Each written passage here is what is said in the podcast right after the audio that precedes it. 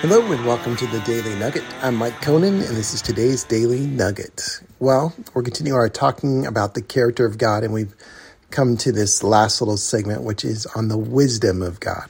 And you know, I've done this before, but let me just remind you that wisdom at its core is learning how to live in the good rather than the evil with your life.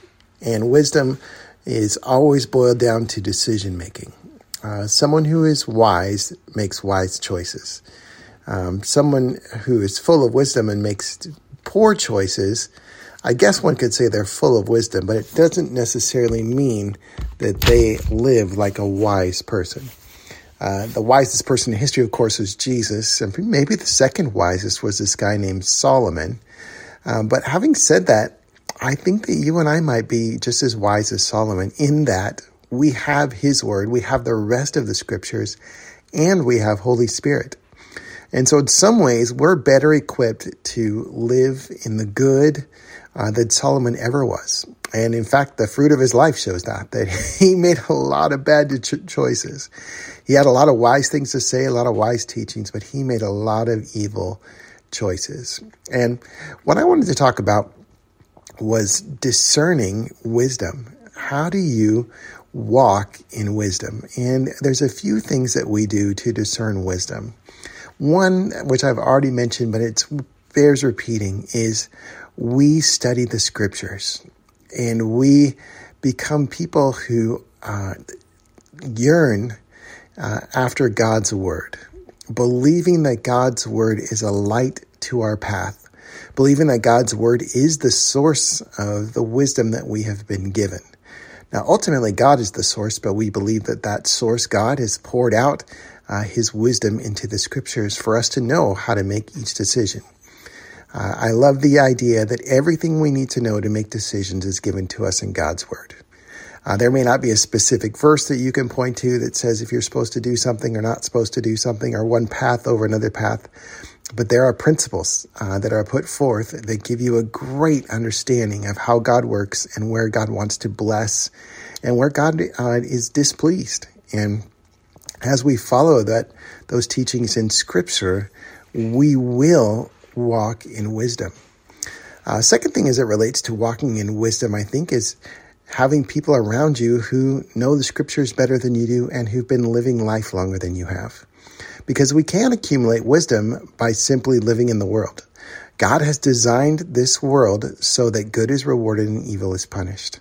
It may not seem that way at times, but the long run, it always seems to work that way. Shortcuts never turn out to be good. And the longer someone lives, the more that they can reflect back at their life and tell you about the wisdom that they have discovered along the way.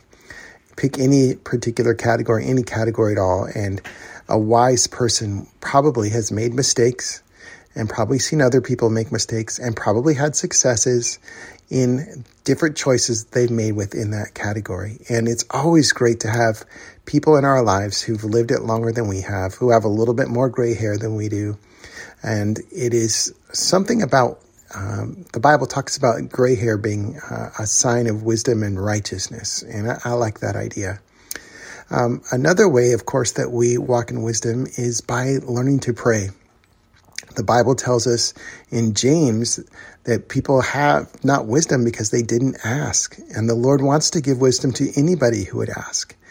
And so part of the way that we discern what is God's good path for my life, uh, and especially as we're making decisions and especially making big decisions, is we pray and we pause and we wait and we ask the Lord uh, and then maybe he'll give us a peace about one direction over another, or maybe he will give us a peace about either direction and give us freedom to choose whatever would bring delight to us. Um, but there's something powerful about prayer and asking God for wisdom because He is the source of all wisdom, which we've talked about before. And another thing to keep in mind that kind of undergirds wisdom is wisdom is moving towards goodness in the world around us. And so wisdom is in its essence uh, seeing beyond whatever may be right in front of your life, might be right in front of your timeline, uh, and seeing beyond that to a greater good, a greater good beyond your life, a greater good beyond the present moment, God is always working towards that kind of a greater good, and His wise path is always going to be moving us beyond ourselves, beyond the current time that we are in, towards a greater good. I hope uh, that you too will be a person who uh, walks in wisdom.